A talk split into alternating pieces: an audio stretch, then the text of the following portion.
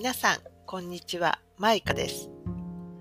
乳がんの中でも、罹患率が全体の約1から4%という珍しいタイプの進行性乳がんで、しかも悪性度の高い炎症性乳がんにかかった私が、闘病とその後の生活についてお話しします。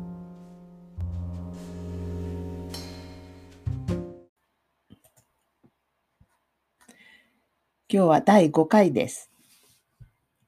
乳がん再発を知ってから抗がん剤治療を始めるまでの2週間半、私は毎日泣いていました。自分はもうすぐ死ぬのかもしれないと思い込んでいましたから。寝室に一人で寝転んでいても、外出して街を歩く人や公園の木々を眺めても、もうすぐこのような景色を見ることもなくなるのだと思うと涙が止まりません。今まで感じたこともない悲しさでした。死ぬことは怖くないと思っていましたが、いざそれが目の前に迫っていると思うと、この世で知り合っている人々と別れるのはあまりにも悲しい。彼らともう二度と会えないし、話ができなくなるなんて。死ぬとこの景色も人ももう二度と見ることはできなくなるのです。そう思うと死ぬことがとても怖くなりました。何より辛いのは大好きな家族と別れなければいけなくなることです。この時は少しでも長く夫や子供たちと一緒にいたいと切実に思いました。そんなことを考えていると涙が止まらなくなるのです。人間は誰でもいつかは死ぬ。いつかは今の生活に別れを告げなくてはならない。そんなことは誰でも分かっているはずなのに、いざそれが目の前に迫るととても慌ててしまいます。泣きながらも、もしもの時のことを考えて、大事なパスワードや伝言をノートに書き記したり、死後に見られたらまずそうなものを捨てたりしました。そんなことを2、3週間もやっていたでしょうか。なぜか、そのうち泣き暮らしているのにも飽きてきました。おかしな話ですが、なぜか気が変わったのです。だんだんなるようになるさという気持ちになってきました。不思議な心境の変化でした。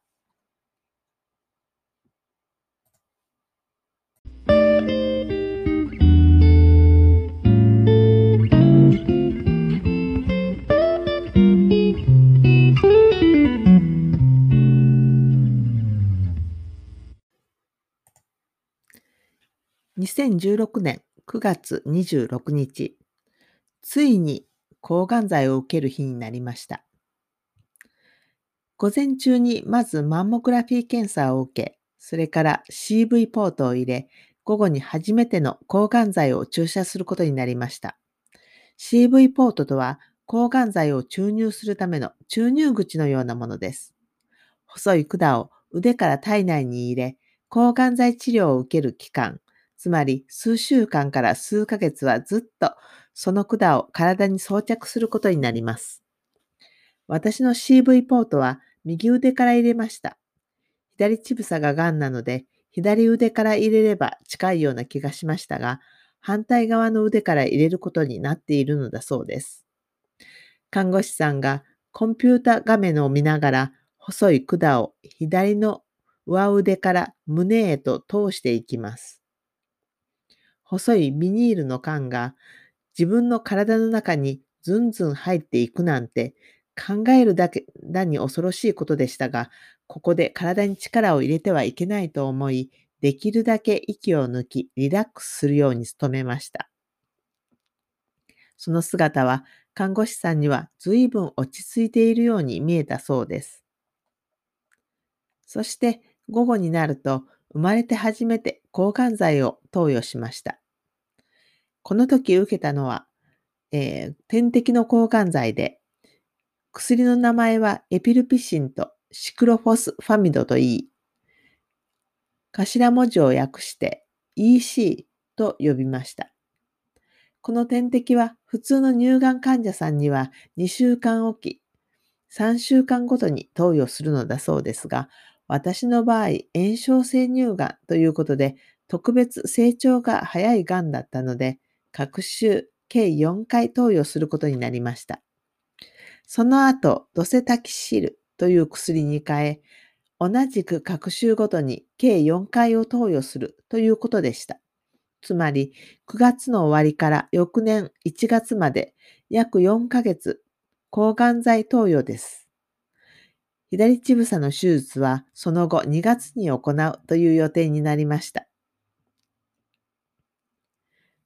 抗がん剤の恐ろしさはいろいろな人から聞いていました。なので直前まで恐ろしさで半端なく緊張していました。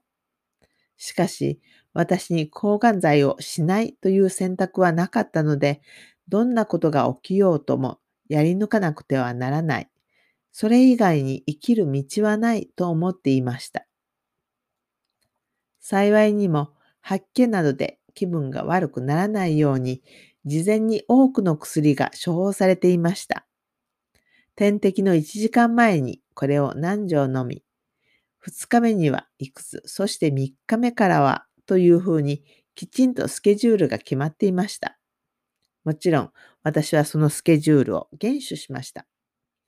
そうやってドキドキしながら受けた初めての抗がん剤の点滴でした。最初に赤い色をしたエピルピシン、それから透明のシクロフォスファミドを受けました。エピルピシンはその色から赤い悪魔とか毒イチゴとかの異名を持っています。しかし、それらの抗がん剤が体内に入ってきた時の私は、予想に反して何とも言えない良い気分になりました。この時、ああ、これで助かったというほっとした気持ちになりました。そして当日の点滴を受け終わった時、何というか体の中にハーモニーが生まれたと思ったのです。帰りもタクシーに乗らず、電車に乗って一人で帰りました。その間、気分が悪くなるということも全然なかったです。とにかく、この時の私はついに治療の第一歩を踏み出すことができたという希望と喜びでいっぱいでした。